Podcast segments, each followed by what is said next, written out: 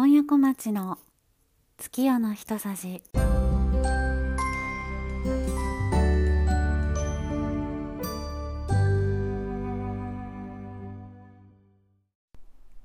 2022年8月27日新月。24回目の配信となりました。いかがお過ごしでしょうか？今夜小町です。えー、先日ですね、まあ、夏休みを取得いたしまして あの隅田北斎美術館というところに行ってきました。と葛飾北斎の作品を展示している美術館ですね。場所がですね東京都墨田区というとこですね。駅は両国駅から歩いて行けるところにあります。でそこでですね、えっと、6月の21日から8月の28日まで、えー、北斎百鬼剣山というですね企画展をやっていたんですけれども、まあ、北斎の描いた鬼鬼の絵をばかり約145点展示されていました。そう私あのここ何年か浮世絵をよく見に行くようにはなっていてたんですけどあの北斎の絵をここまでがっつり見たのは今回が初めてだったんですね。それでやっぱりなんか本当にすごく良かったです。なんでこんなにあの葛飾北斎が人気があるのかあなんかわかるなっていうふうに思いました。あのこの企画展はねまあ、いわゆる代表作と言われる富岳36景とかそういった展示ではなくてあの鬼鬼に焦点を当てているものだったので何て言うんですかねいかにも浮世絵っていうようなこう一枚の大きな錦絵みたいなものは少なくてあの北斎漫画とか絵本早引きというねあの冊子になっているものですね。それそれとかあとはまあ歴史とか伝説とかに出てくる鬼の絵とかあとは読本っていう、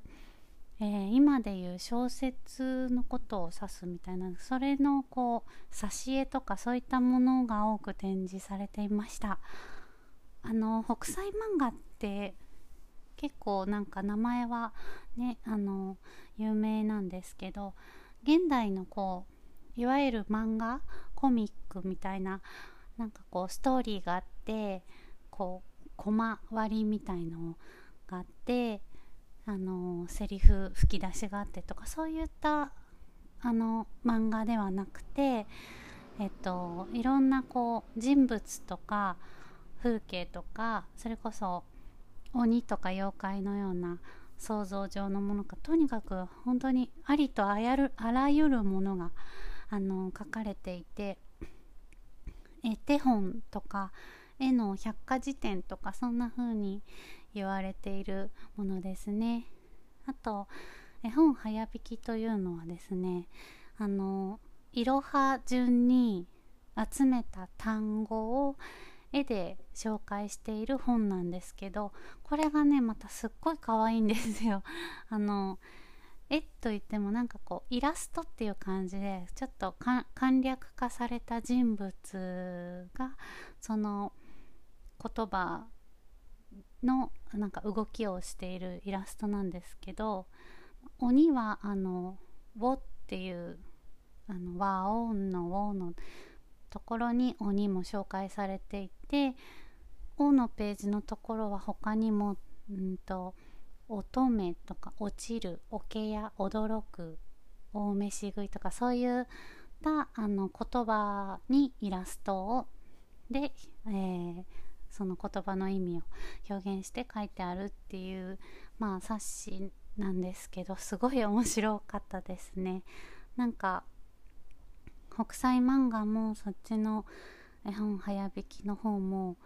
あの、眺めてるだけですごい楽しいっていうようなものでしたね。葛飾北斎があの北斎漫画を描いていたのが50歳50歳過ぎてからなんですねであの富岳36景なんかはもう70歳過ぎてからですから本当にすごいなって思います、まあ、北斎は90歳まで生きられたそうなのでもうそれがもうすごいことなんですけど あのー、やっぱ浮世絵のすごいところってまあ版画っていうところですよね。あの版画ってまあまず版元っていう、まあ、プロデューサーみたいな人がいてその人が絵師に、えー、注文をこういう絵を描いてくださいって注文をしてまあ絵師が絵師は北斎ですね。あの絵師が絵を描いてでそれを木版に写して彫る彫り師さんがいて、まあ、その彫った絵をするすり師さんがいるっていうね。なんかまあもちろんその絵がすごい絵がすごいってこと自体は大前提ではあるんですけどなんかその絵師さんだけでは成り立たないやっぱり堀師さんがいてすり師さんがいてっていうなんかそういうところが私はすごい好きであの木版画って結構ね学校の授業でもあの経験されたことある方もいてると思うんですけどあの木版画って突版印刷って言ってあの彫ってないところにインクが乗るんですよね。だからあのものすごい細い線とかを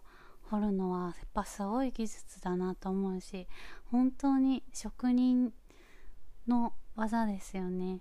私はあの銅版画をね趣味でやってるんですけど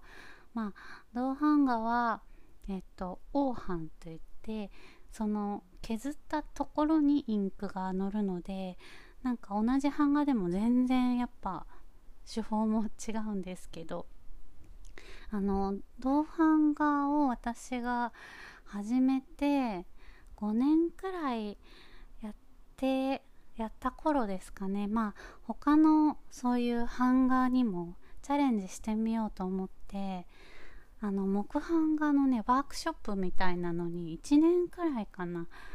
通ったことがあるんですけどあのめちゃくちゃ難しかったですね。なんかまあ彫刻刀の使い方っていうのもやっぱすごい難しいしあとあのすっごい力もいるんですよね。木を削るって。なんか木の当たりっていうんですかなんかそういうのもやっぱ難しくて。力加減とかも。あとやっぱり色ごとに版を分けるからやっぱそれだけ色を使う分版も必要で私は多くても3色ぐらいだったのでその時やったのはまあ3班とかで済んだんですけどあの北斎の一番有名なあの神奈川沖波浦っていうあの えっと波がザバーンってなっているあの有名な絵ですね。あれはですね8班だったかな？8班ぐらいえー、版が分かれていますね。なんかやっぱそれを彫る技術とまたさらにあのその8版をずれることなくする技術っていうのがやっぱりすごいなと思います。やっぱりするのもめちゃくちゃ難しくて。まあ、検討っていうねあの見当をつけるっていう言葉はここから来たそうなんですけどあの紙を合わせる見当っていうあの部分をまあそれも彫るんですけどそれをそこを作ってそこに紙を合わせると、えー、全部ずれることなく擦れるっていうまあ簡単に言うとそうなんですそんなに簡単にはいかなくて。なんかやっぱりあの絵師がいて彫師がいてすり師がいて一つの芸術になるっていうのはやっぱすごいなと、えー、なんかなのでこう余計にねすごい浮世絵に対するなんかスキー度が上がったんですけど このまあ私は結局あの1年やってでまあ銅版画っていうのは結構薬剤とか使ったりあの大きなあのプレス機ですね印刷するための機械とかが必要だったりでお家でやるのが結構なかなか大変なのでなんかこうアトリエとかに通ってやらないといけないんですけど、まあ、木版画はその道具があれば家でもできるかなと思ってやってみたんですけどあの甘かったですね。はい。そんなあの簡単ではないっていうかね、えー、あと掘ると木くずがめちゃくちゃ出るから あの家でやるとそれの片付けとかも結構掃除も大変で。なのでね結局木版は全然続けてないんですけど 一応道具はあのまだ持っていて彫刻刀とかあの何ですか？研ぎ石とかもね一応一通りは揃えたんですけどね。やらずに。あなので余計にですねあの木版画に対するなんか浮世絵とかにはこう憧れというか尊敬というかそういう目線で見ちゃうっていうのもあってすごいハマって るんですけど。やっぱりあのいろんなね絵師の方もいるので展示も結構あってあの探せば見る機会は結構あるかなと思います。はい。そう。隅田北斎美術館もね、両国だったので、まあその夏休みを利用して、ちょっと浅草の方とかまで足を伸ばして、まあ小旅行っていう感じで楽しみながら、なんか私、あの、知らない街に行くとすぐに、あ、ここ住みたいなとか、ここ住んだらどんな感じの生活なのかなって なんかどういう仕事をするかなとかそういうことをこういろいろ想像しながら あのなんかまあ旅をするのが好きなんですけど。まあ家に帰ってしばらくするとこう住みたいなっていう欲はちょっと落ち着くんですけど。でもまあ本当にあの 楽しい夏休みを過ごせました。はい。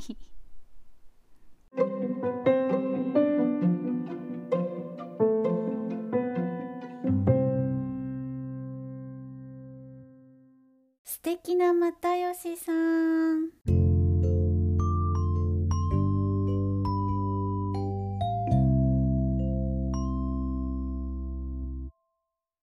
このコーナーはピースの又吉さんがエッセイや YouTube、テレビやラジオ、雑誌のインタビューでお話しされていたエピソードに勝手に共感させていただいているコーナーです。えー、今回はですね、YouTube、YouTube、YouTube です。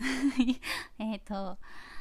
有林堂しか知らない世界というあの YouTube の番組があってその番組の番組？番組？チャンネル？チャンネル？チャンネルか。なんか番組って言わないんですかね YouTube って。何て言うんだろう。チャンネルの方がいいか。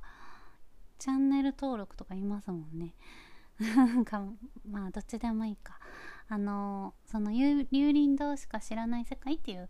えー、YouTube チャンネルにですね又吉さんがゲストで出られておりましてまあそこで小説のお話をされたりとか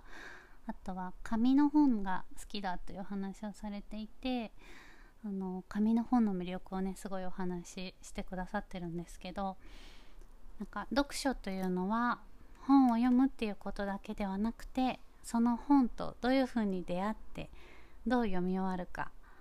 えー、本屋さんに買いに行くところから読書は始まっているっていう話をされていました。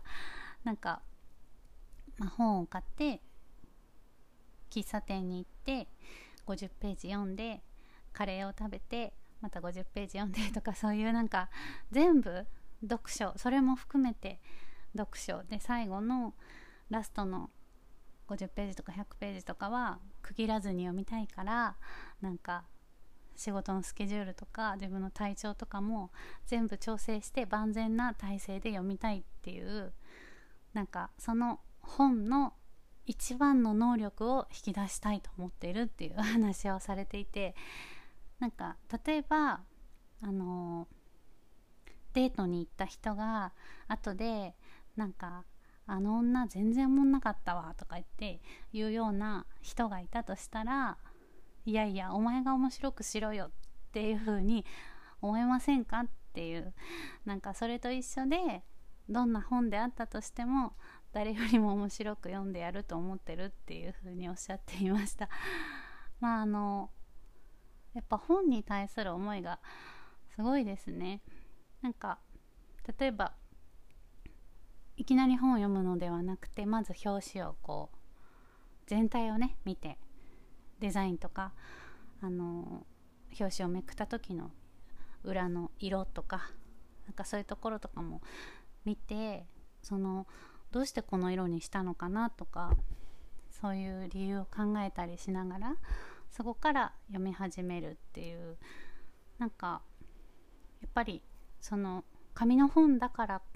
こそのそういう良さがあるっていう話だったんですけど。なんか私はやっぱりねあの 結構読んでみたら難しくて最後まで読めない本って結構あって なんかでも別にそれはつまらその本がつまらないわけではなくてなんかたまたま今自分がこの本には追いつけてないけどいつかまた時間が経って自分が成長して読んだら結構スッと読める時もあったりとかなんかそういうこともあるからなんかその紙の本を手元に置いておくっていうのはなんかいいのかなって思います。あとなんか本がねこうそこにあるだけで結構嬉しかったりしますよね。何ですかね。なんか眺めるだけでも本棚のこうぼーっとこう見ててパッてああこの本最近読んでないなとか思ってふってね読み始めたりするとすごいなんか夢中になって読めちゃったりとか。あと私はあの図録がすごい好きで、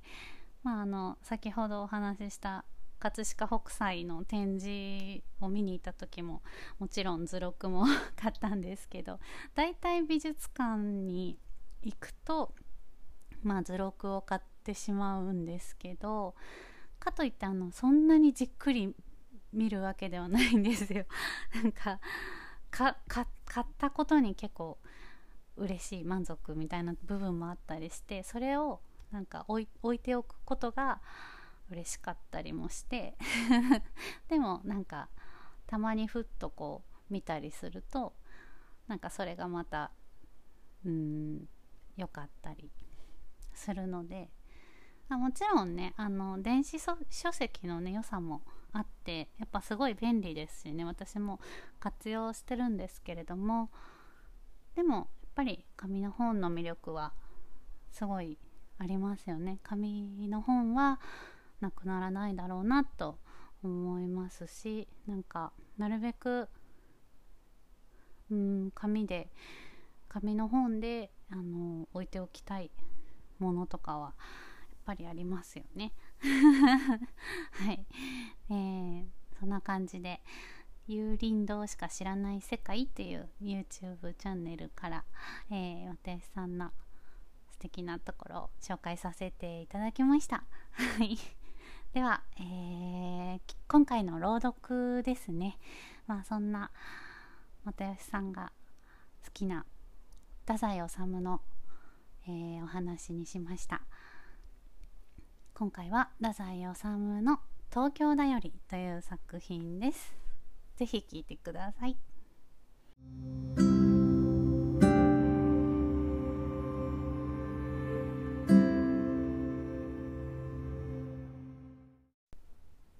太宰治。東京だより。東京は今働く少女でいっぱいです。朝夕工場の行き帰り。少女たちは二列渋滞に並んで産業戦士の歌を合唱しながら東京の街を行進します。ほとんどもう男の子と同じ服装をしています。でも、下駄の鼻緒が赤くて、その一点にだけ女の子の匂いを残しています。どの子もみんな同じような顔をしています。年の頃さえはっきり見当がつきません。全部を神に捧げきると人間は顔の特徴も年格好もきれいに失ってしまうものかもしれません東京の街を行進している時だけでなく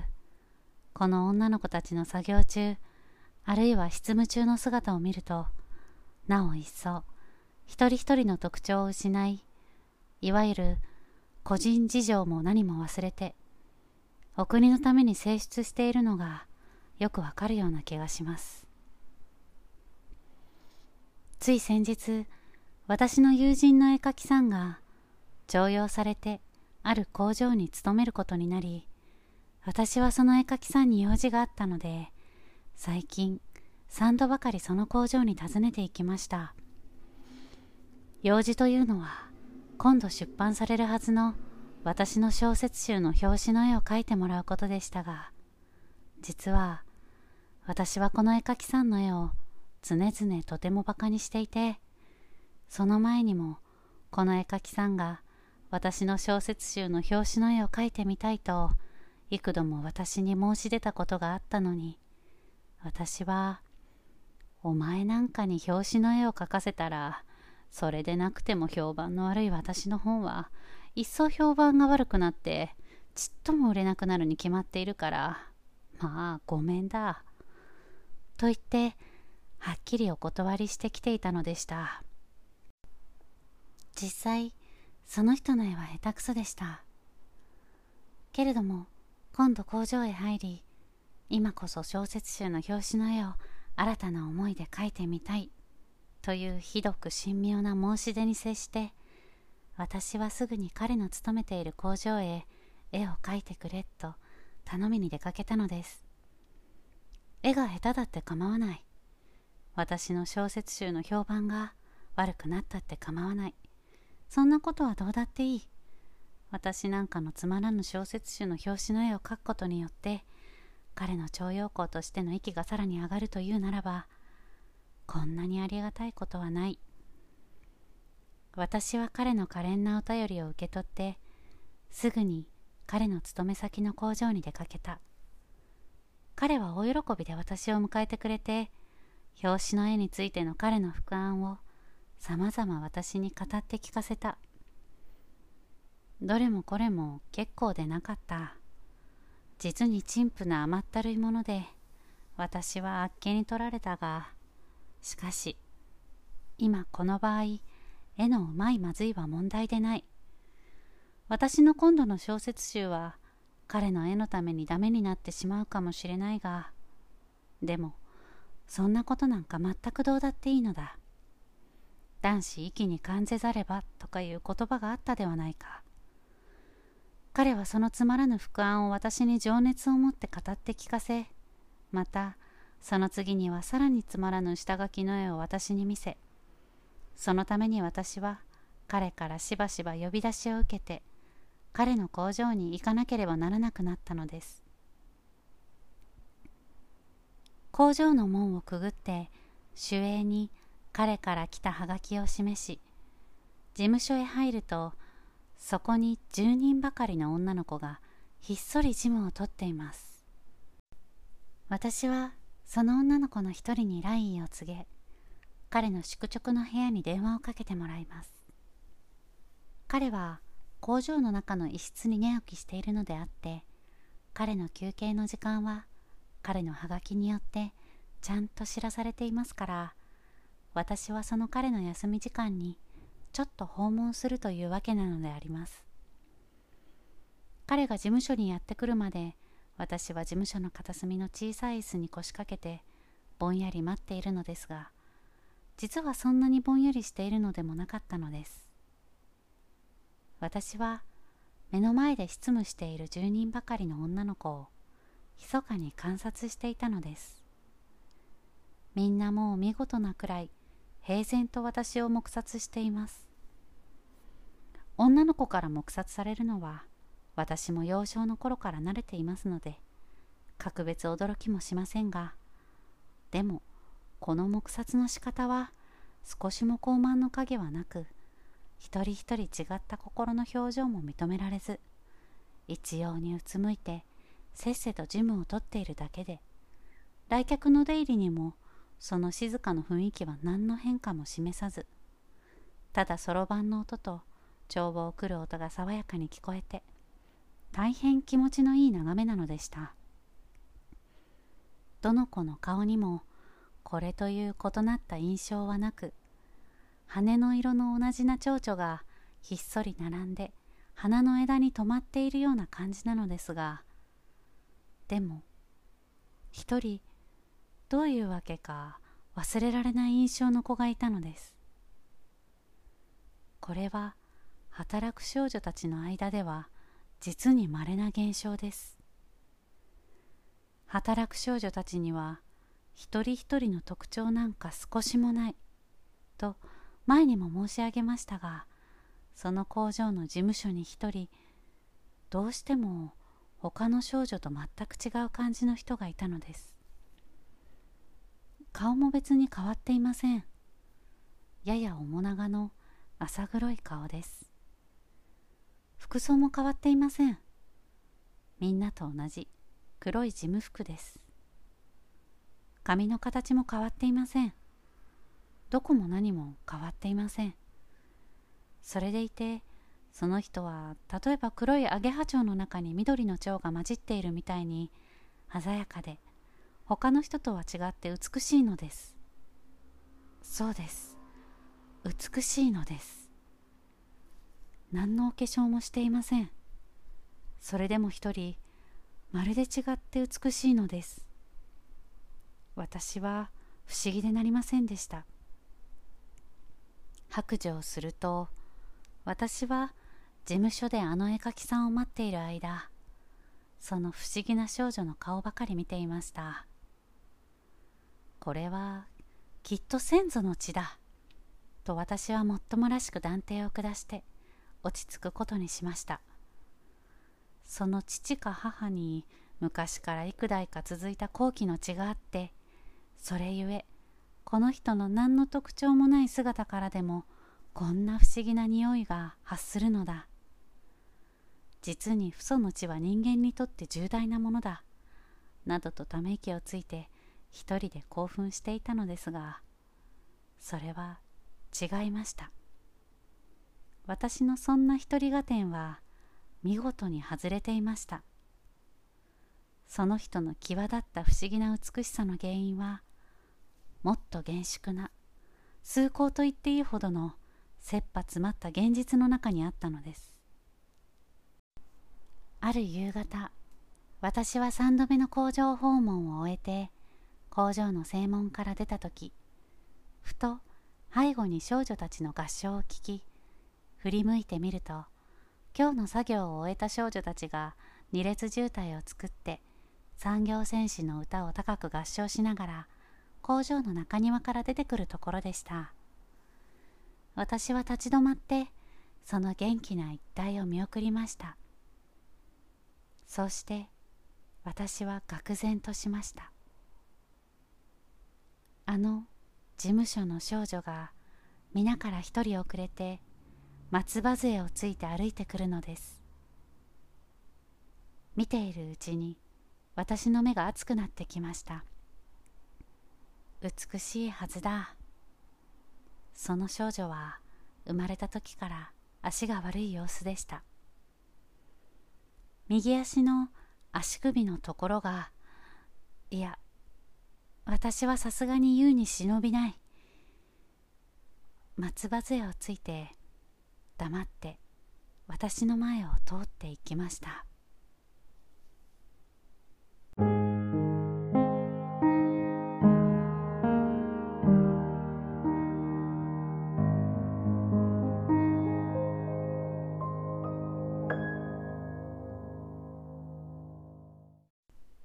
ではエンディングです。えー、私ついに月のポスターを購入しました。はい。あの月のポスターがね欲しかったんです。前から。で